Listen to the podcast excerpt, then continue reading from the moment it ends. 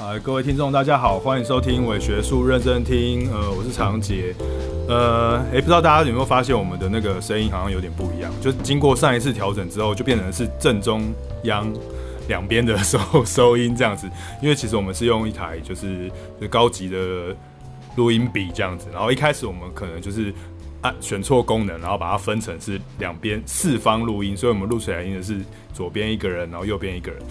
那我但也有人说不错、欸，不是因为 明明我就觉得很不舒服，然后 居然有人说我这样好像是夹在那个黄彩英老师跟长洁老师中间听，然后就觉得好像非常身临其境。对，就夹夹在我们中间，感受好像还不错。这样怎么，怎么会有身临其境的感觉？好，那大家如果觉得喜欢被夹在中间，请在下面留言；还是喜欢跟我面对面的人，就在下面留言，这样好不好？对，我我自己是觉得这样子听起来比较舒服，不然我一直觉得好像。耳朵有一边是没有声音的，然后有一边有声音，我觉得有一边是坏掉，对，很很困很困扰这样子。啊，今天今天还是来到那个教育广播电台的生活 in Design 的节目，然后来参加黄彩英老师的节目。我们依然是一个、呃、就是节目中的节目这样子，然后呃，今天还是一样会延续上个礼拜的那个主题，就是地狱这件事情。哎、呃，我觉得每次来这边啊，就是下雨都下到。到底有没有没下雨过？真的耶，每一次来都是哎。这一个月封你为雨神了，已经不是跟我也没关系吧？是全台湾，不是全台湾，整个北方都在下雨。我我的同学们或者什么，他们去南部、中部就大太阳啊，然后台北就是一直下雨，一直下雨，下到一个。很想要干掉他的感觉。最近真的是阴雨绵绵，很不舒服。我的背包整个都是湿的，雨伞就又湿又干，又湿又没有，又湿又湿又湿又湿，然后就一直塞在背包里面，烦死。但这天气很适合吃火锅啊！完了，被 Q 到了，感觉 今天晚上就要吃火锅 啊！我明天要跟家族聚餐，我们要去吃那个海底捞，我好开心，好棒哦！我跟你讲，终于订到，超难订的，就是会变脸那个嘛。对，会变人。我有一次还被那个面甩到，现在还有一个甩面的。这样可以多多加一坨面吗？大家一定觉得我们现在为什么越来越怂，就是可以开始聊一些东西，你知道为什么吗？因为自从我们之前之前聊了赛啊，聊了那些其他故事之后，就百无禁忌。大家超爱听前面，然后听到后面就说：“哎、欸，你们好震惊哦，这样子。”我们是在那个教育广播电台，我们要正经一点。对，如果想要不听不正经的，以后请继续收听我们节目。我会越来越不正经，这样。我后来觉得不正经还蛮舒服。对呀、啊，而且大家听起来也会觉得很轻松。我们就要脱离那个广播人，我们要进入 Podcaster 这样子。对，对对对。然后最近就是期末考考。期末报告、期末考快要到了，这样子啊，我觉得我我们最近都在课堂上聊很多跟鬼相关的事情。上一次参加彩英老师的课程，也是聊了一些鬼啊，什么什么。去台艺大。对对，然后什么有讲地狱魔界啊，什么我阿公的鬼姑婆鬼故事啊，都市传说这样子啊。然后这礼拜我也是讲了这些故事，然后我觉得哦，因为彩英老师的关系，我越来越讲越来越好，这样我训练很多次，这样讲完之后，我就说。是真正的事情，恐怖的事情要来了哦！是什么？那就是期末报告。天哪！就是期末报告要来，但是。学生们以为他们期末报告是很痛苦的地狱吗？没有，嗯、不是吗？对我们来讲才是地狱好吗？哦，对耶！你听到烂报告，你真的是觉得有一种很想要死的感觉，或者是不断的看到 Control V Control C，就很想跟他说：“老师也知道 Control 的功能好吗？”不是，而且还有就是，他们就一堆人站在报告站站在讲台上，报告是要干嘛？一坨。对，现在是什么鬼杀队吗？还是什么之类的？何必要那么多人？就一个人上去，好好的把你想要讲的事情聊完，不是很开心吗？而且通常那一坨都会是歪七扭八的一坨，都不是。啊，不要这样讲，我怕我等一下学生会听，因为我公布我的 podcast，所以听到没有？就一个人上台，然后不要念稿，然后把你心里面的话跟大家分享就好。一个好的 TED 短讲就是讲你心里面的话就可以了，这样真的。然后不要报告迪士尼公主。已经听你了吗？没有，已经听你了这样子。对，好了，反正我们今天呢要跟大家聊的就是对地狱、京都、魔界这样。好，好，我们在三秒要上现场哦。好，欢迎回到我们的节目现场。我们今天邀请到的是我们的李长杰老师哦，老师好。嗨，大家好。哎、欸，我们今天终于要来谈一谈，就是这个关于上一次我们大家其实诠释了这个京都魔界的世界观之后，是不是要来做一个前情提要？嗯，哦，但在这个前情提要之前，我只是想要问一个问题，不是前面有播报新闻吗？哦，对，本来应该要让大家就是听一下这个新闻这件事，但因为发现，哎，那个很多人已经这个千呼万唤始出来了，说，哎，那个地狱到底什么时候要出来哦？这个很想知道关于地狱的最新讯息，所以我们今天直接就给他进入我们的第一个单元。不是因为我刚刚本来心里还有一个准备，想说，哦，好，我要来想一个 二十秒钟，然后再谈这个地狱这件事情哦，要呃来跟大家好好的做一下，就是前前导的这个。呃，什么导导读的工作这样子，我就没想到，哎、欸，怎么突然就轮到我了？我有点紧张。没关系，不用太紧张，因为今天我要千方百计的不让我们李长杰老师这么容易的下地狱哦。因为我们这个节目啊，有跟这个 魏学书认真听合作嘛，对不对？然后在这个魏学书认真听上面，这个我们的长杰老师呢有发下豪语哦，只要今天不进入地狱，大家就可以领一百份鸡排。我已经报名了哈、哦。好，那我们现在直接讲地狱之哎，不，不行不行，这样太快了。我们先前情。回顾一下，这样听众朋友搞不清楚上个礼拜发生什么事情。好哦，这个不只是上礼拜的事，这应该要上上上上上个礼拜。对，前世今生了。对，就是我们一开始是用这个呃呃旅行作为一方一种方法，然后从一种人类研究呃文化人类学的这种角度，或社会学文化研究的角度，然后透过亲身踏查各地各个异异这种。其他国家或所谓的异地的这种方式，然后去了解这些呃国家或异地的文化，或者是他们在地的一些嗯风土民情啊，甚至更深入的，我们可以看看到文学，看到呃社会现象，看到其他的不同呃，像之前提到的死亡现呃死亡的制度或者是丧葬制度。所以，呃，我们在前面几集大概是讲这件事情，那我们花了非常非常长的篇幅，哦、很大篇幅，然后聊了。如果大家有兴趣的话，可以去下面搜寻这样子哦。呃，我们聊了很大，用了很大的篇幅，从日本的呃弥生时期，然后到古坟时期，然后再到呃飞鸟时代，然后再到奈良时代，然后在上周终于终于我们就说要下地狱，然后就进入到这个呃平安时期，从古坟时期那个巨大古坟，然后缩小之后变成佛教传入，然后呢进到呃这个平安时代，然后因为那个桓武天皇，他就觉得说嗯遇到一些政治上面的纷争啊，然后他很害怕就是被。这个找良亲王的怨灵所攻击或侵扰，这样，所以孙悟空就出现了。孙悟空出现了，就是他就设置了非常多的风水体系系统，这样，然后引入中国的佛教，然后引入阴阳道的这个呃神社，然后在整个京都建构了一个非常大的风水机制。然后上次有讲到嘛，四神相应，就是四四方都有不同的这种风水的宝地，然后加上有那个封魔线。然后再加上有很多寺庙寺院，他们都有一些小小的这种嗯小风水的迷信功能这样子，然后就终于要在京都，就是现在的呃以前的平安京，建立一个这样子的风水城市。所以呢，从上次提到那个学者小松和彦的这个民俗学家的角度来看，这个东西就叫做魔界京都，京都魔界。所以这个魔界的概念就是这样来的。而且上一次长杰老师有分享他去这个鸟居，对不对？对啊，就是那个稻荷神社的鸟居。后来 我会给彩英看一个恐怖的、恐怖的的照片，然后说，嗯，他深深的感受到那个鸟居非常恐怖的感觉。真的，因为上个礼拜其实我一直都还在想说，这个鸟居很美啊，哪里不美了？然后这个虽然这个长洁老师一直觉得很可怕，那我也是觉得还是很漂亮。直到那哎那一天，就前几天，我收到了这个长洁老师的资料，我想说，好，那我来看一下鸟居，要认。认真看那个呃，它里面还有一个这个热气球，对，它是一个那个认真的盯着看视力检查的那个图，大家有有没有看过视力检查？是一个热气球在那个远方这样，然后日本人就把它换成是千鸟居稻荷神社，然后有一个热气球放在这远方，然后你就要一直看，然后测力测量你的视力。可是当你一直看的时候，你就会发现。其实旁边有一个人，对，而且重点是这个这个我觉得还蛮邪恶，是你本来一直盯着看，他也跟你讲说 你要一直盯着看这个热气球，为什么刚灯对灯 按了一下，报告一下录音间的灯刚刚按了一下，有点恐怖哦。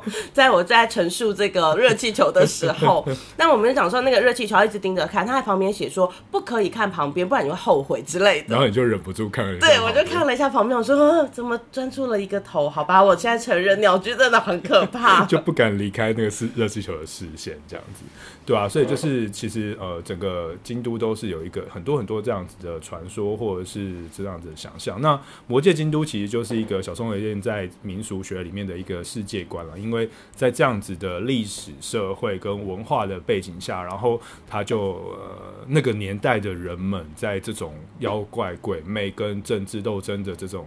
呃，神话的叙事当中，然后活在那个时空、那个那那个社经呃平安京的社会当中。那当然，那个时代本来就不是一个非常，呃、那个已经呃西元六百多年、七百多年，那个其实是很很久以前，所以其实没有那么这么发达的呃卫生公共卫生体系啊，然后人们对于生跟死也没有很很强烈的一个。呃，健康概念啊，等等这样子，或者是上之前我们有提到，就是那个人人死了之后就会随便乱丢嘛，这样，嗯、所以所以这些种种的呃卫生条件、生活环境、传染病等等东西加总起来，就使得呃古代的这种京都观或者是平安时平安京的这个这个这个这个城市的想象，会有各种不同的 妖魔鬼怪啊，因为大家不懂为什么会死。然后他还不懂为什么死了之后乱丢乱丢，那边又很阴森，这样，所以他就形成了很多很多相关的的恐怖故事。那其实我们呃在谈魔界京都这个这个这些东西的时候，我们一定一定不能回避几个很重要的人，这样大家一定听过，有玩有玩那个那个阴阳师啊，决战平安京的人一定会听过里面的一个主角，那个主角就是安倍晴明嘛，对不对？对对，大家有看过小说嘛？有看过电影，这样就是一个美少年。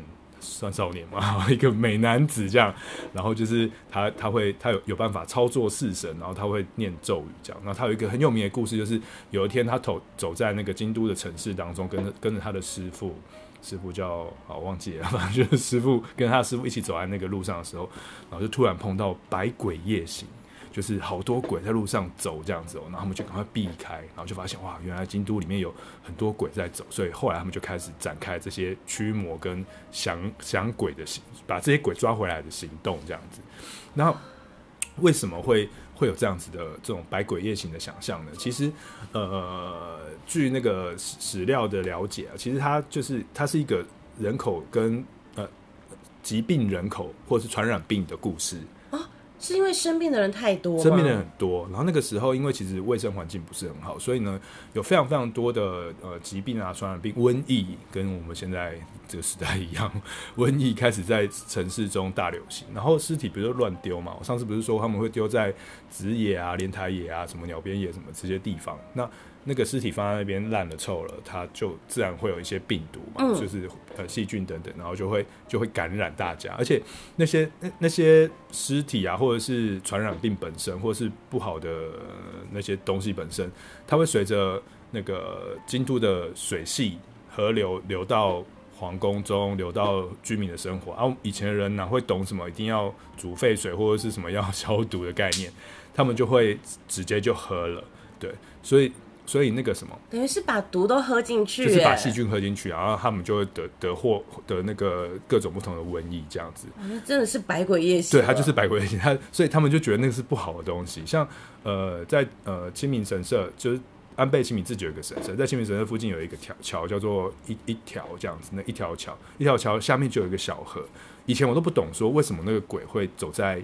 这条桥上这样子，百鬼夜行会在这个桥上面出现，它是一个很阴的地方。我的朋友过去就说：“哦，这边好阴哦。”这样，后来我去看了史料，他说他是跟公共卫生相关了，就是因为那个河就是主要流到御苑中给皇宫们饮用的河，所以它如果脏的话，那大家就大家就会生病啊。所以生病的话。就有鬼这样子。哇塞，为什么这会让我想到韩国拍的那个皇帝变成僵尸那个？哦、对，也是有一点那，反正就是都是跟这种传染的。我觉得，我觉得人类世界真的很奇。哎、欸，我觉得你一直很努力的在拖延我下地有吗？被发现了吗？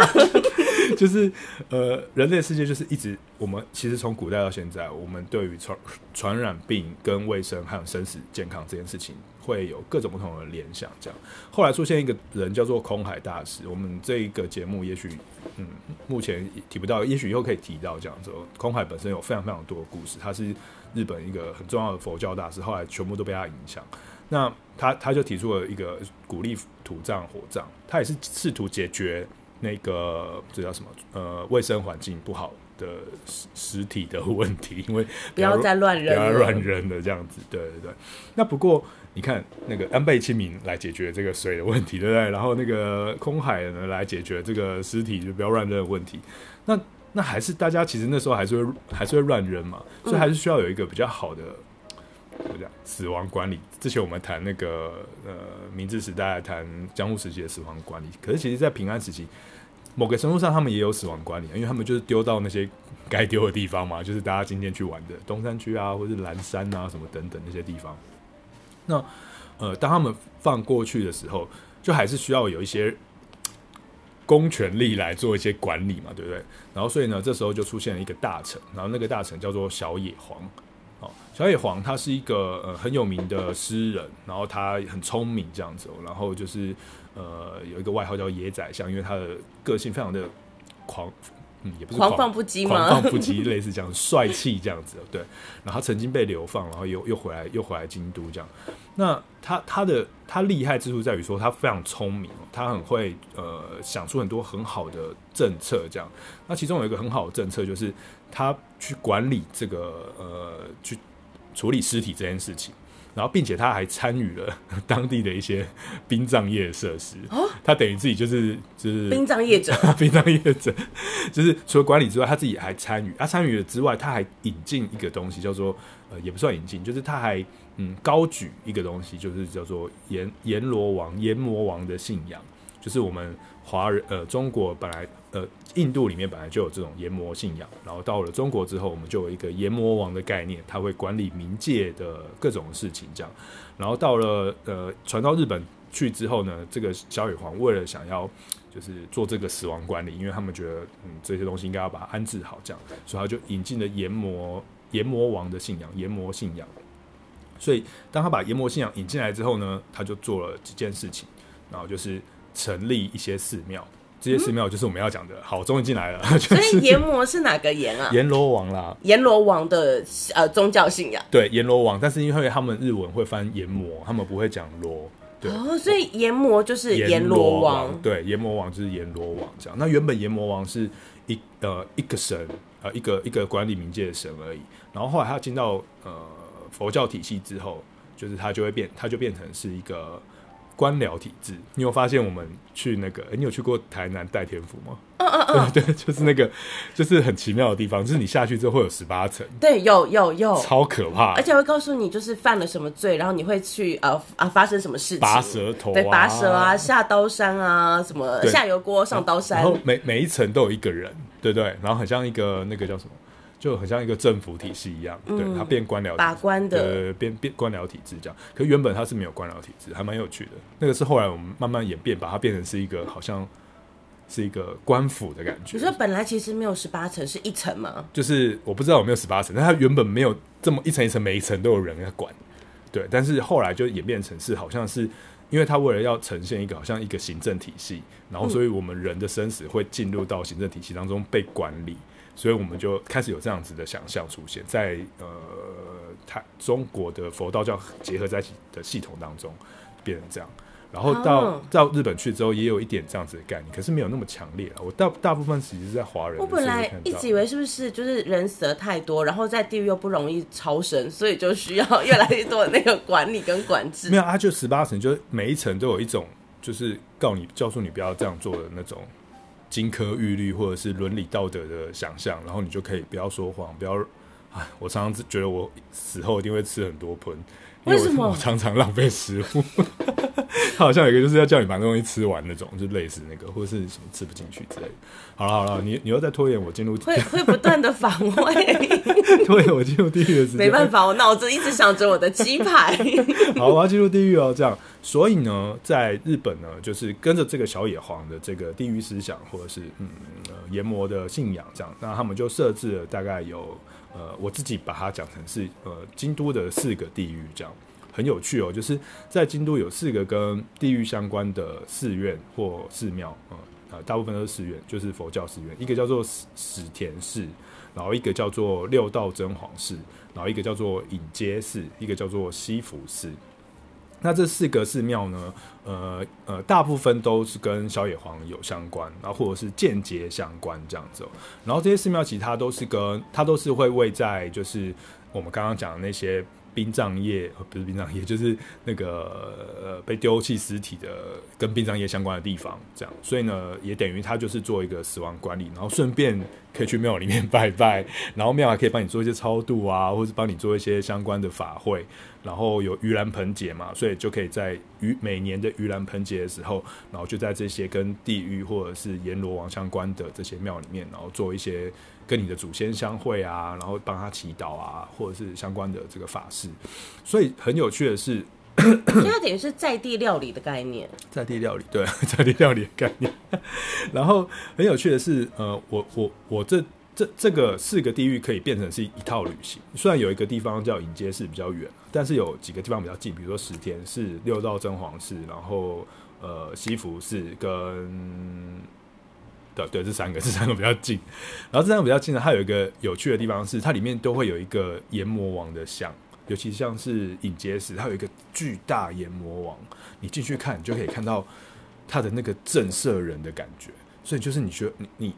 当初传说是小野皇雕的，这样他雕了那个阎魔王的像，就是为了要告诉你说不要做坏事。所以他不但是殡葬业者，还是雕刻家。对对，他就是很强，他就是一个厉害的艺术家、诗人加政政策管理者，然后加殡葬业者这样子。哇，他以后他是可以做这个阴间一条龙哎。对，他是天才。他哎、欸，真的，他就是阴间一条龙。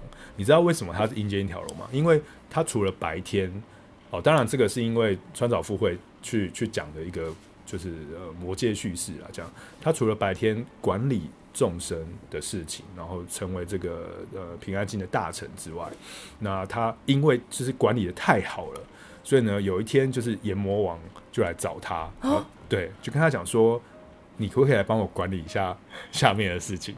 所以他就是呃有一句话什么日日神。阳夜夜神阴之类，对对对，他就晚上他就变，他就会晚上，然后就去阴间，然后帮那个阎罗王当判官。我还以为他会抵死不从，哎，这不是就是等于那个寿命，寿命可能要那个结束了。对，这是等于公务人员他就是加班，哦，兼差的概念。而且他不是兼差，搞不好是这血汗工厂这样子。对，他是对被借调到那个呃阴间去地狱去当当判官这样。所以呢。很有趣的是，我还有特地去，我还去了三次，但是因为三次都没有碰到那个东西。呃，在呃东山区日呃京都的东山区的那个就是一直被丢尸体的地方，有一个有一个寺庙叫做六道真皇寺。然后那六道真皇寺里面呢，它呃有呃有一个钟叫做银钟。好，刚刚刚没讲。然后那个史田寺有个钟叫做送钟，所以呢，当那个中元节开始的时候，就会先敲送钟，呃不，先敲银钟。然后把祖先都引回来，然后呃，那中元节要结束，盂盂兰盆节要结束的时候呢，他们就会去敲那个送送钟，然后把祖先送走。哇，好有规律哦！对啊，迎钟跟送钟，送钟还有谐音，不就很有趣吗？对呀、啊，就是我我呃，对送送钟送钟这样子，对，但是没没有那个送钟啊，那个精灵把精灵呃祖先的精精神送回去的意思。那呃，我刚刚讲回到刚刚那个六道真皇寺。就是那个小野黄啊，他在六道真皇室有一个非常非常有名的传说，然后我去了三次都没看到。就是在六道真皇室里面啊，有一个水井，然后水井对一个井，然后他就号称就是他贞子会爬出来，不是他会爬进去，号称小野黄就是他每天晚上就是会从那个井跳进去，然后就去阴间去做判官。哦，所以这就是刚刚讲说晚上要去血汗工厂的地方的地方的入口，这样，所以它就是阴阳交界的入口。所以如果你想要大家想要去那个看阴阳交界入口，就要去京都的这个六道真皇寺。呃，在建仁寺，在清水寺附近那边啊，算是蛮近的地方。如果你们有顺便去玩的话，就可以去那边看。等一下，老师，我有问题。刚刚你不是讲说你都没有遇见，所以代表那个井会移动吗？不是，那个那个井是不是那么容易可以看到？就他平常是被关在，他平常门是关着，然后是在一栋房子的里面后后院里面。后来他们后来挖挖挖，哎、欸，挖到一个井，然后就发现哦，原来他是那个以前的那个井，这样。所以平时是有管理的，有管理的，他不能够随便去看。这样，他每年可能就只有两天或三天是有那个公开，就是呃让大家去观赏。我就我跟你讲，日本人非常喜欢做这件事。我们之前不是有提到那个呃寺院跟神社他们。敛不是练财，就是他们呃为了要跟为了要生活，所以他们就做了很多呃，就是跟人民的生活紧紧密的连接在一起。嗯、然后比如说帮你做一些生生啊生跟死的仪式啊什么，这些都是要收钱的嘛，对不对？那他们为了要要维系他们自己的这，这些呃寺院的机制的的运作，所以呢，他们就必须要一直想很多出逃这样子。对，然后其中一种出逃就是把它关起来，对，就是就是你平常不能看。啊，你要看的时候就付钱，付钱就可以看，就是付那个参观费、拜观费，然后你就可以去哦。比如说每年三有三天可以看，然后就特别开放、公开播呃开放这样，然后民众就一堆人去看，这样然后一个人付一千块这样子，对。啊，所以他们也算是生财有道。他们是文化创意产业，对，还蛮厉害的。这个东西真的是比我觉得他们日本人在呃宗教宗教机制的这个文化创意创创意产业上啊，真的是。非常非常有趣诶，就像我们去日本不是会买一些什么御守嘛？我最近在研究御守，各种御守这样，然后想说哇，这些人这个神社们也蛮厉害，他们就设计一个御守，然后就卖你一千日元，然后你就会想要买十个，因为每个都长不一样这样，然后他们就靠这些东西赚钱这样子。真的是很厉害嘞！好啦，我承认了，我已经守不住了，鸡排飞走了，所以 我们休息一下，等一下好好的来听那个长杰老师告诉我们关于地狱这件事，关于日本怎么看地狱这件事情。等一下要讲地狱吗？对啊，看你啊，看你都可以。这样的话，爱玉不是爱玉，地狱跟爱玉，爱玉京都就讲会怕讲不太到，呃，也是可以。讲地狱啦，对啊，你可以略提，然后就转。这个是马丹娜的歌，哎，嗯，为什么要放马丹娜的歌？这首歌叫做《穿着 Prada 的恶魔》。哎、哦，它不是马丹娜的歌吗？为什么我觉得它是？它是马丹娜的歌，马丹娜。真的哎，然后说是穿着 Prada，所以就是有想到恶魔这件事情，所以是用关键字搜寻恶魔。我想说，跟那个地狱的感觉还真没有感觉，违和感，哎、欸，这很嗨。大家有没有觉得周末要来啦？呀，周末就听个嗨歌好了，对，可以放假了。因为他，我刚刚本来想说呢，就是抽用抽彩蛋的方式，看我记得按 A 还是 B。A 的话就是魔鬼克星，嗯，但也一样是外国歌。没关系，那我们就还是简单的讲一下，就是等一下那个生活营迪赛的听众，他们其实听不到这个精彩部分，但我们这边跟大呃跟大家聊一个地狱的小小的另外一个点，就是。另外有一个，另外有一个地一个寺庙叫做西福寺，然后那个西福寺啊，里面其实它有放一个地狱土绘，所以如果大家西福寺就是在那个，我每次都被他吓到，西福寺就是在那个隐呃六道真皇寺附近这样，然后里面有一个地狱土绘，它就画了就是地狱里面长怎么样，哦，跟我们那个。雕像雕出来有点像啊，它就是一幅画。它是画，对，但它那个就是很久以前的画，这样子，平安时期的画，所以它很珍贵。然后另外一个，它里面有一个我觉得很厉害的画，叫做九相图。以前有一个皇后叫做谭林皇后，善昙昙铃皇后，她是一个很美的女性。然后因为，但她笃信佛教，所以呢，她做一件事情，就是她死的时候啊，她就跟大家讲说，呃。不要，不要埋葬它，就让它放在路边，然后任由动物什么让它自然风化，然后吃掉它这样，然后他就把这个人人的皮相的这个死亡的过程，然后把它画下来，对，然后叫有九个像，大家可以看，我下面会贴，就是从它很美到它变成烂掉。到它被动物吃，到它变成是一团白骨。为什么要这个？它破除你的人的身相，就是不要拘泥在自己的美貌当中，这样子。所以他算是有大智慧的人。他对九相图的目的就是在这边，让我们不要拘泥在自己的身当中。对，哎、欸，其实这个等一下还是可以讲。好，各位听众朋友，欢迎回到我们的节目哦。所以呢，其实现在我们可以听到这个，刚刚我们发现已经吃不到鸡排了，这个噩耗哦。那在这里呢，我要这个吃不到鸡排，至少要讨一下这个地狱的这个食物哦。那个我们可以先先穿越一下吗？就是我们在这个京都啊，跟地狱有关的食物，其实还是可以让大家那个想一下，呃，幻想中吃一下，对不对？不是因为那个彩英老，就是黄丹老师之前。问我说：“哎、欸，那我们之前去那个什么什么时候去什么忘记了？有一个是美食，我们去哪里的时候就有美食可以吃。这样，那那这个这个地狱是不是也有美食？哦，古坟古坟古坟蛋糕这样子。然后地狱有什么美食？然后我心想说：哎、欸，地狱好像真的没有美食。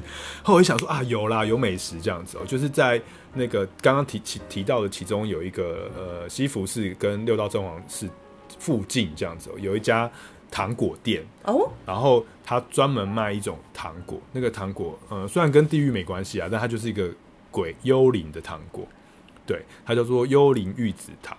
就是呢，玉子糖是当地很有名的，很有名哦，它名物哦，它从江户时期开始卖这样子，然后就是大家就会去那边买那个糖。那个糖果其实看起来用一个纸包着，然后嗯，也没有很好吃啊，就是里面就是一些糖，然后弄得碎碎的这样，然后一颗一块一块的，很很淳朴的糖这样。那为什么要卖那个糖呢？就是当初在那那个附近，不是刚刚讲过，就是很多坟墓啊、坟地啊、丢东丢尸体啊，跟这些地狱的寺庙这样。那那边就传一个故事，就是有呃有一个女性，她每每天晚上傍晚的时候都会去一家店，然后跟那个老板买糖果。糖果店吗？对，糖果店。然后那个老板就说：“我每天要跟我就关门了，你才买这样。”他每天都买，每天都买，然后他就觉得这这个。这个女性很奇怪，这样子，对，很莫名其妙，要睡觉了还一直来。对啊，就是都已经要关店这样，然后呢，后来他就有一天就很好奇，然后想说到底是是发生什么事，这样他来买这种要干嘛这样，然后呢，他就偷偷的跟着这个女性，然后就是看他到底这个这个糖果要买到哪里去，然后就跟跟跟跟，然后就跟到西府市附近的墓地，嗯，然后就看到哎到墓地来干嘛，然后就就转过去之后，然后就那女的就不见了。不见之后，他就听到哇，哇对对对，哭声，然后就看到就是一个坟墓，然后旁边然后放了一个婴儿，可能可能也不是坟墓，搞不好那个女人是只是死在旁边，然后就是一是一个对尸体之类的。边对，他就每天晚上，因为他没办法喂奶嘛，他只好就是每天都去买糖果给那个婴儿吃。哦，好感人哦，母爱很伟大哎，我觉得很可怕，你觉得很伟大？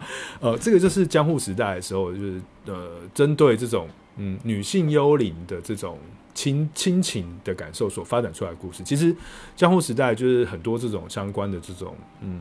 嗯，就算是什么比较温馨的恐怖故事，当然也有很恐怖的恐怖故事啊。我们今天我们我们这个节目可能目前比较不会谈到这个，但是其实江户时代的这种怪谈故事，百物语怪谈故事是。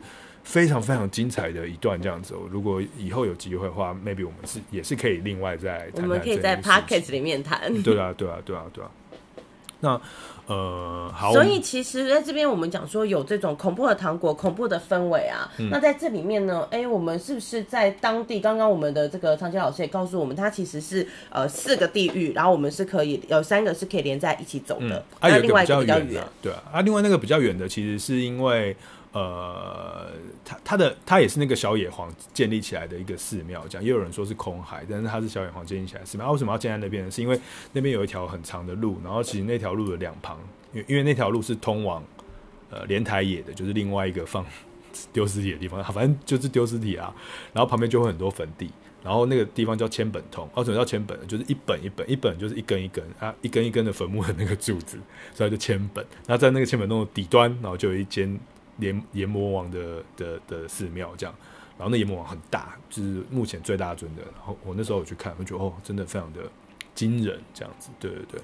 其实我很想问阎魔他们那边是什么样的模样呈现呢？其实我我觉得跟大家的想象差不多吧，不会是悠游白书啊，大家应该不知道悠游白书。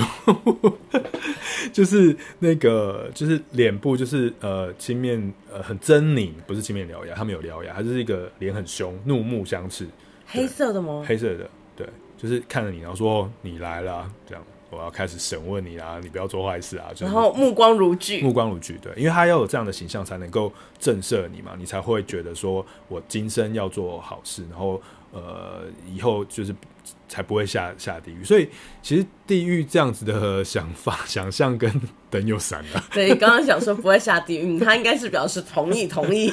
那个地狱这样子的思想，或者是阎魔王这样的思想，传到日本。之后也不用说传到日本了，其实我觉得它是一个一体两面吧。其实我觉得我们并不不是要谈的是，呃，地狱很恐怖，或者是呃下地狱之后很惨，有很多罪，人充满的罪，而是其实是相反的，是我们应该要了解到说人是无常的，就我们的生死其实很容易很容易生，很容易死，然后呃死亡就像现在这个 COVID-19。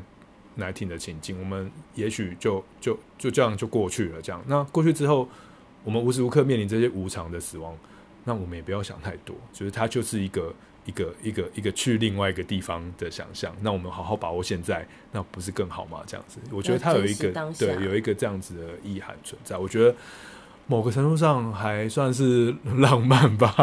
嗯，所以日本人是很珍惜当下的嘛？对啊，就是不是有一个叫一起一会这件事嘛？以前我们都会说一起一会就是每每一期都来会面一下，对不对？一起一会其实是一个很很很悲伤的一句话，因为你要一起要来会，在古代是很难的事情，因为它很远嘛，所以在这个樱花季下，然后。在那个樱花飘落的时候，最美的瞬间，然后大家坐在树下，老朋友见面，把酒言欢，喝完喝完这这这杯之后，就再见了，这样子，也突然变那个对，那个黑白无常来了，就喝完这杯之后就好，拜拜，然后大家就分离，分离之后下一次是什么时候？哦，不知道哎、欸，可能是下一期吧，可是下一期是什么时候？就你不确定这样，所以那种一期一会是一个。反而是一个把握当下的那个想象，这样子真的是蛮感伤的。不行，我要转换一下气氛。其实当地还是有好玩的东西，对不对？比如说他们的那个大众的游览的呃汽车啊等等之类的，好像有一种特别的呃交通工具。哦，我最喜欢呃，应该是说我最喜欢去那个蓝山呃，不，我最喜欢去京都的时候，我有很很喜欢去一条线，然后那条线叫做蓝山电铁。我为了蓝山电铁写了。还蛮多文章的，然后我还有在关键评论上发表了一篇，就是跟蓝山电铁相关的爱情电影的文章。因为我觉得蓝山电铁是京都里面最浪漫的一条电铁。哦，怎么说呢？因为它就是一条线，然后从中间贯穿，贯穿之后它会连接非常多很小的站，然后那些小站都是一些就是一些老老旧旧的站，然后那个电铁是路面电车，所以呢，它就是一节车厢，然后里面就是都会是。很多女学生，或者是当地的人这样，然后他们就会在那种清晨的阳光当中，或者是夕阳西下当中，然后就是一站一站缓慢的电车摇啊摇啊摇，然后就穿过京都，我觉得超美。然后那个电车会在京都市中的那些矮房子里面这样穿梭，然后偶尔会碰到一个呃神社，偶尔会碰到一个呃小寺庙。然后这些神社或寺庙或古坟都有古坟这样，神社、寺庙或古坟很多都是呃，蓝山电点虽然是去蓝山，然后到京都这中间贯穿，但是呢，它中间是经过一大区，那那那一大区叫做太秦。那之前我们上上一集有谈过说。那个秦始皇来了，那些姓秦的人，然后所以呢，他们在京都地区，变成有钱的豪族。所以豪族们，他们就会在稻荷神社、在松尾大社去圣山，然后去朝拜，或者是盖一些坟墓之类的。但是他们主要的这个生活地区，其实是在这个中间这个太秦，不然它不会叫太秦。所以太秦里面呢，有非常非常多跟呃秦秦始皇秦氏后代相关的。遗迹，比如说蛇种古坟，比如说天种古坟，然后就是那个时候留下来的古坟。这样，我还去那边冒险过，还蛮多次，很有趣哦。就是它没有很有名，但是你可以看到。我还真的走到古坟里面去，那古坟是在一个民宅里面，民家，民宅，对，民宅。我觉得我有点没礼貌，但是我跟阿伯讲，阿伯在旁边总裁，然后就说，呃，这个是那个可能什么什么什么古古坟吗？这样子，然后对，他说你可以进去，可以进去，然后我就走进去股份里面。所以你那时候也是用日文跟他沟通，就是就有 Google 翻译这样子，对对对，我我日文没有很好，但是我会随便乱讲，反正他们都听得懂。其实，然后因为他们很热情。哦，京都人有一些人热情，那阿北那种就会热情，因为他们就是平常没有人跟他聊天，他就会很开心这样。然后那个是一个小山，然后那个小山，我就是想要找那个那个山本身是古坟，然后我想要找那个进去的地方，然后怎么找都找不到，这样，而绕了一圈之后，就开始看到一个田地，然后田地旁边有农舍，农舍还有房子，然后就看到阿北在那边烧那个稻草，然后呃木材，因为冬天，然后要可能要弄什么肥料之类的吧，然后我就在旁边这样探头看到鬼鬼祟祟这样子，然后阿北开始就跟我攀谈这样，诶，我觉得他们老人家很喜欢跟人家攀谈，上次在那个奈良也被阿妈攀谈了。他就说，怎么会有奇奇怪怪一个人出现？一看就知道外国人这样，一看就知道想要找坟墓这样。他就说：“哦，你要找那个？”我说：“对，我找那个。”他说：“你从这边进去这样子哦，就旁边有一个，旁边还放一台洗衣机，就他们家洗衣机在旁边，然后就一个一个洞，然后看起来就就是很像别人家里面后面的山上的一个山洞，哇，好有违和感哦。对，但是你看那个洞，就是它就是一个坟墓的洞，这样你就走进去，然后深还蛮深的。进去之后，里面就是一个我上次不是讲道河嘛，它就是一个小小的道河神社在里面。是你一个人完成这件壮举吗？一一个人，对我我我我去，虽然说我都会带我妈去，但是我后来我妈有一些有时候她会抗议，就是觉得说哦，每天都是坟墓行程，所以后来我就会自己去这就去这个地方啊。我后来有推荐我一些朋友，朋友去的时候，他就说哦，他就觉得就是很有。灵动感，那你走进去的那一刻，你都不会害怕走不回来吗？不会啦，其实他还蛮有趣的。阿北在外面啊，谁怕谁？对对，还可以跟阿北求救，这样 对，还可以跟阿北求救，还蛮有趣的。就是大家天塚古坟比较没有名啊，但是大家也许可以去。它在这个这个这个蓝山电铁的周的周边，所以蓝山电铁上面有很多像这样子，比如说呃禅之社啊，比如说呃某一些寺庙，它其实都是那个秦始皇呃。的那个后代留下来之后，呃，去呃大九神社啊等等的遗迹，所以你可以看到一些跟中国相关的事情，比如说有那个大九神社，我去的时候我就觉得超奇妙的，就是神社主拜，比如说应该日本的神嘛，他主拜是主祭的那个中间那个神秦始皇，哎，啊，怎么会拜秦始皇？对啊，所以就由此可见他是跟秦氏有关系，然后。秦始皇，然后旁边是父神嘛，父神是一个是拜五府，一个是拜汉之，五府汉之其实都是别的国家的衣的衣服的意思，所以就代表说，呃呃，中国人把稻米到把织布的这些技术带到呃京都去，带到日本去，然后。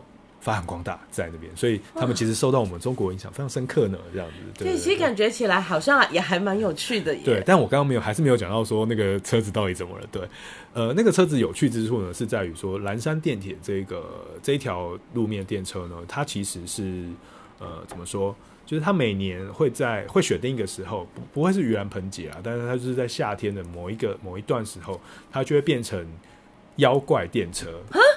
这么有趣？对，妖怪电车呢，呃，就是它是一个怎么说？就是它会让呃整个电车里面布置成就是恐恐怖的电车的样子。所以像去走鬼屋吗？对，像去呃嗯，你可以在上面，你可以在上面呃，你可以在上面半装，它像是一个半装派 party 这样子。所以呢，它会每一年都会有妖怪电车的这个活动。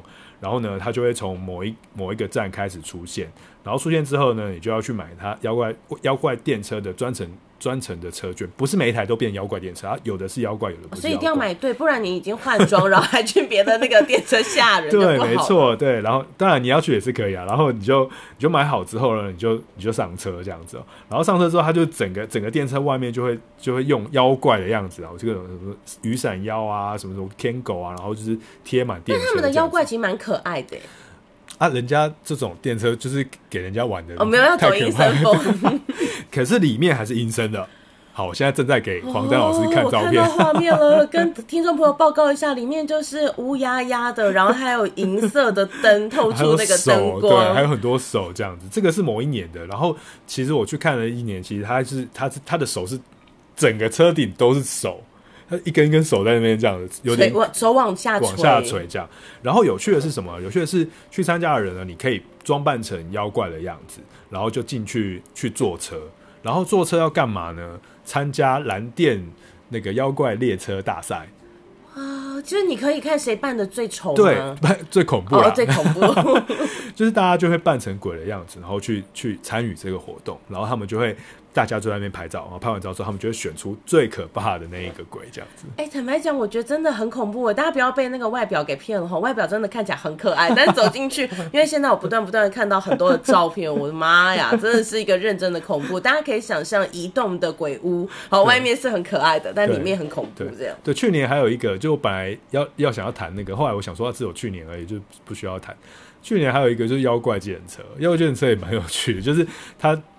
它也是妖怪的概念，但是它就是那个计程车里面司机跟那个里面就是弄成像妖怪电车这样，是一个恐怖的感受。那你可以专程去订那个妖怪计程车来接你。哎、欸，所以要订才会有。对，要订才会有这样。好吓我一跳，我想说不会这个 随机吗？对，随机三更半夜的时候忽然叫一台车，妈呀，这不是太可怕了？就日本人很有趣啊，就是他们谈这种啊，好吧，简单的谈国那个怪谈好了，就是百物语怪谈，就是他他们。呃，刚刚有提到说他们很很喜欢讲这种幽灵故事啊，或者这种妖怪天车这些东西。那从平安时期当然就有这种魔界的概念，可是那个时候可能人们是属于害怕的状态，所以他们不太会真的这么喜欢去聊这个东西。这样，可是到平安时期的末期，开始出现呃一些书，比如说像是《惊喜物语》啊，呃里面开始记记录一些呃安倍晴明的故事啊，或是记录一些呃这个这个城市的发生的这种魔魔界的故事。大家开始觉得哦，好像聊这东西还蛮好玩的。呃，夏天有点热，然后聊聊鬼故事很棒，这样子，然后就一直演变、演变、演变，演变到江户时代。江户时代是一个呃日本大众社会兴起的时候，所以呢，所谓大众社会兴起，就是呃消费阶层出现嘛，对不对？嗯、然后市民阶级虽然也不知道有什么中产阶级，但是就是每一个人的生活变得被变得更重要了。对，不只是皇宫贵族，像在平安时期，我们只有记记录那个。那个源氏物语啊，平家物语啊，就是那种嗯，那个那种皇宫生活，或者是只有人生胜利组，对，人生胜利组，他们就是每天在那个宫殿里面哀怨来哀怨去，谈恋爱，谈恋爱，谈谈恋爱，谈来谈去，这样子一直在记录这件事。然后外面的人就是就是死了就丢旁边这样。但是到了江户时期，就是每一个人的生活都很重要，然后呢，呃，娱乐也很重要，所以呢，那时候他们就就就有一个风潮，就是他们就觉得哦，既然要娱乐，那以前古代人没办法看电视嘛，也没有电影啊，没有什么东西，他们就呃听故事，说书人，或者是呃自己也来当说书人，或者是来流传一些什么事情，或者是呃艺术家、小说家就来写一些好看的东西。然后那时候突然有一个人叫做小原应举，小原应举他是一个写实派画家，他就画了一幅就是幽灵的图。那个幽灵图是他非常喜欢一个艺妓，那个艺妓叫做小雪，叫 Yuki。然后呢，那个艺妓死很年轻，然后就死了。死了之后，他很很很想念他，所以呢，他就帮这个这个 Yuki 画画了一幅。呃，不对，他就有一天晚上，他就寒冰，然后就喝醉这样，然后就看到说啊，小雪出现了，这样出现在他的那个那个房间里面，他就赶紧把它画下来。于是第一幅幽灵的图片出现了。对，就是有一个女生没有脚，然后呢，全身穿白色衣服，披头散发，然后这个人叫小雪，然后是他最爱的那个艺妓，所以呢，这个凄美的故事打动了非常非常多的画家，所有的画家要开始抄他，那时候没有著作权，所以开始抄他，就画鬼各种鬼啊，像刚刚那个呃幽灵玉子堂子玉子玉子堂的那个故事，大概就是也是在江户时期的时候出现，因为大家开始想要。比拼说谁的幽灵故事 最可怕这样子，所以就就出现了这样子的一个习惯。然后这个习惯是什么？就是大家来玩妖怪，玩那个幽灵的叙事。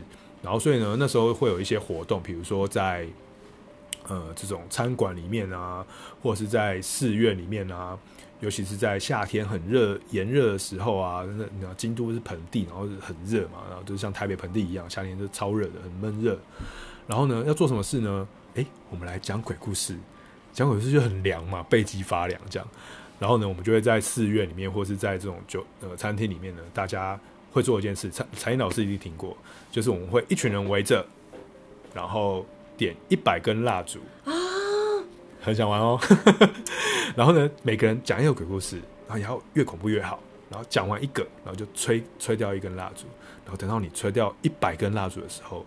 真正的恐怖的事情就要发生了，这样子，它就会出来了，它就会出来，我会出来我不知道，但是这个东西叫做百百物语怪谈，就是讲一百个故事的这个小游戏，然后这个东西就是日本他们幽灵文化或者是这种爱好妖怪文化的来源。那以前就是觉得恐怖嘛，很劝世啊什么之类的，可是，在江户时期，它就变成是一个娱乐，它是一种消费生活，它是一个大众娱乐的手段或方式，它是一种。说故事的媒介，然后它变成了呃戏剧，变成了说书人的故事，变成了绘绘画，变成了音乐，变成了能剧，然后展现成各种不同的表演形态，然后变就最后最后就集中到现在之后，就会变成是现在日本的所谓的幽类，就是幽灵文化。所以为所以为什么我们会觉得日本人这么爱拍那些有的没有的恐怖片、的啊、恐怖的啊这种？对啊，就是。呃，我不知道柴老师有没有看过，他们很很喜欢拍，除了什么贞子那种大片恐怖片之外，他们还会拍那种一段一段小小段的，对对对，然后就是那种十分钟啊，你也看不太懂，想说哎哎发生什么事，然后没了这样那种那种小恐小恐怖片啊，呃，前阵子才上了，每每年的暑假都会有一个叫做毛骨悚然撞鬼经验，它对，它是一个日日每年暑假的一个一定会做的事情，就是。呃，电视公司他们会拍一个，就是呃很多很多小鬼故事结合在一起的一个小综艺节目，然后里面就会有什么道远无郎啊，一些一些主持人，然后就会请很多小朋友，然后一起来看鬼故事，然后那个小朋友就会看看完之后，小朋友就会说哇，好可怕！这样他们回去不会尿床吗？我都觉得那个东西小朋友可以看的嘛，这样，然后那个道远无郎或者是主持人就会说，嗯，好，那我们现在就来就是。呃，不要，大家不要害怕，我们现在就一起来对抗这些鬼。然后小朋友就会说，好，比如说我随便乱念啊，啊，比如说咒语，临兵斗者，然后每个人就会念一个咒，这样，然后就说把鬼退散，这样，然后鬼就会退散。哦，所以从小教他们怎么样面对恐惧？对，从小帮就从小教导他们如何把恐怖、妖怪、幽灵这些东西跟他们的嗯有趣的的娱乐，然后跟恐惧，然后他们的人生。呃，连接在一起，所以才会有那么多这种什么妖怪电车这种好玩的事情发生，这样吗？的确是，但是长杰老师有考虑你自己的伪学术做到一百集的时候来做一个一百根蜡烛的活动吗？哎、欸，可是其实已经有人做过类似的事了。好了，我们是可以玩这件事情。呃，有一个我还蛮喜欢的作家叫做呃三线，对，三线他出了很多书，什么崇拜京都、讨厌京都，然后。呃，哎呀，我们本来今天想要聊爱玉京都，对，嗯，好，我们可以在别的地方聊，就然后就是，或者是以后有机会。没关系啊，小雪也有爱玉啊。对啊，对啊，对啊，对啊，这个也有也有被写在那个姚小梅老师的书里面，大家可以去看这样。那我我很喜欢一个作家叫做三线，这样，他里面就有提到，就是呃呃，他自己有有有一个一个 YouTube 频道，还有做一些活动，然后他自己就有做一个直播活动，那直播活动就是，哎，大家来讲那个百物语怪谈，然后讲一百个故事这样，然后。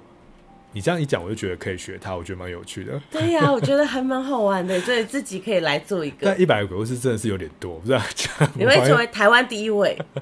要讲到那一百个，要找很多人来讲才行。对，接力赛。接力赛是不是？好。但有的时候控控控一下，搞不好会有不不一样的声音自己出现，蜡烛就熄了，也是不错的。对啊，啊、呃，我觉得就是大致上是这个样啦。我我我。呃，京都的魔界的旅行有非常非常多的方式，这样，然后它有很多路线。那我我不可能全部讲完，因为光是呃，我我昨天拿出小松和演的那一本《京都案魔界案内》，这样一打开里面有七十二个，七十二个，对对，七十二个，你要要在我们这几集里面讲完，绝对不可能。所以我们觉得是跟大家介绍一下说，说哦，原来有这样子的世界观跟这一种旅行的方式，带领大家进入到。那个嗯，民俗学或者是平安时期所建立起来的这样子的一个环境当中，并且它可以延伸出一个旅游的路径这样子。那本来我们今天还想要谈那个姚晓梅老师的《爱与京都》，他就是从不一样的路径看。嗯，那他他自己是一个。呃，知名作家，然后他现在呃六十岁左右，非常可爱的老师，对，非常可爱的老师这样子。然后他文笔很好，他对于人生很有想法，很有很有感情这样子。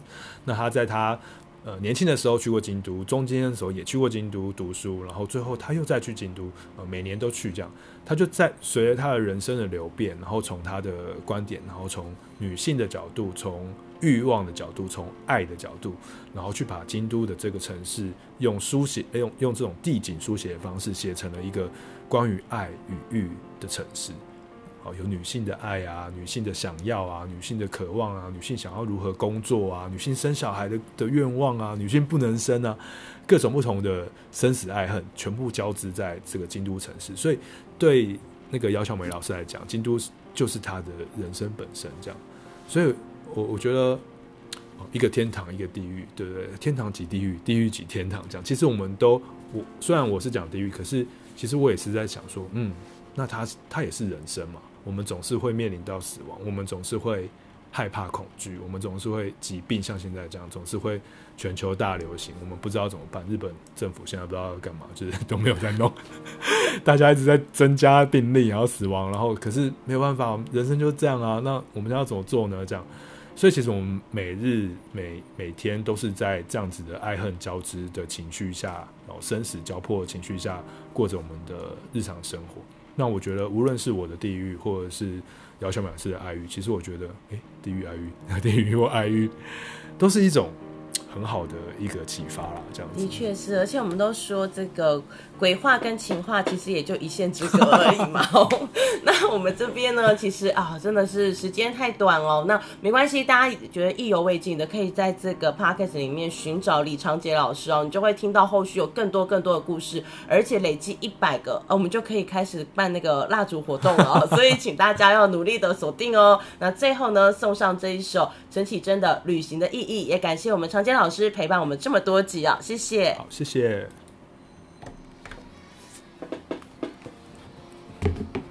对啊，其实我觉得，嗯，我不知道黄彩英老师自己对旅行的意义有什么看法，因为我我自己很感谢黄彩英老师，就是这好几集的陪伴，跟以后我们也会继续陪伴啊，就是一好几集。我刚想说，怎么突然那么感伤？好几集的带领这样子，就是呃，我也我也在这几集的过程当中，我就是。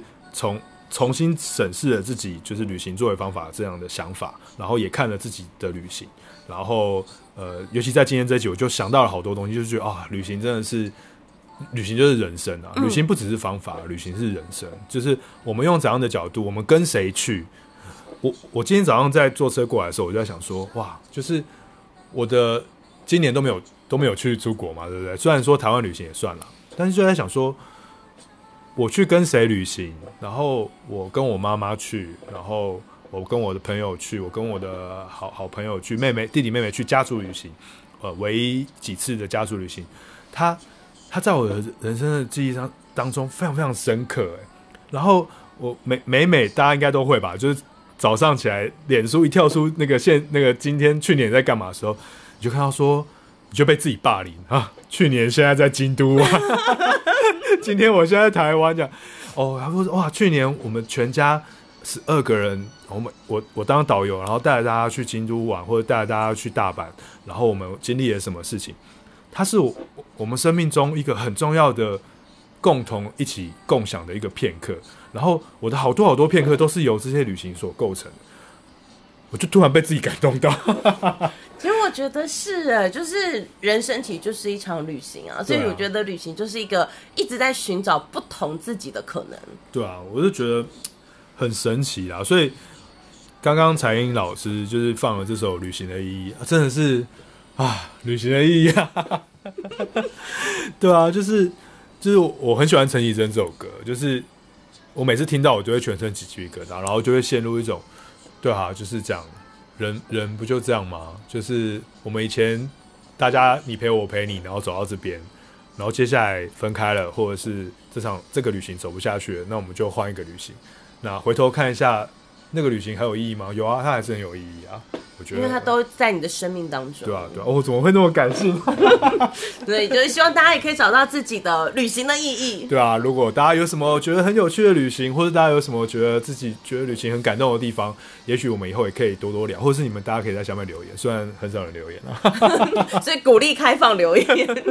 好了，那我们今天的伪学术认真听就到这边了，那谢谢大家，拜拜，拜拜。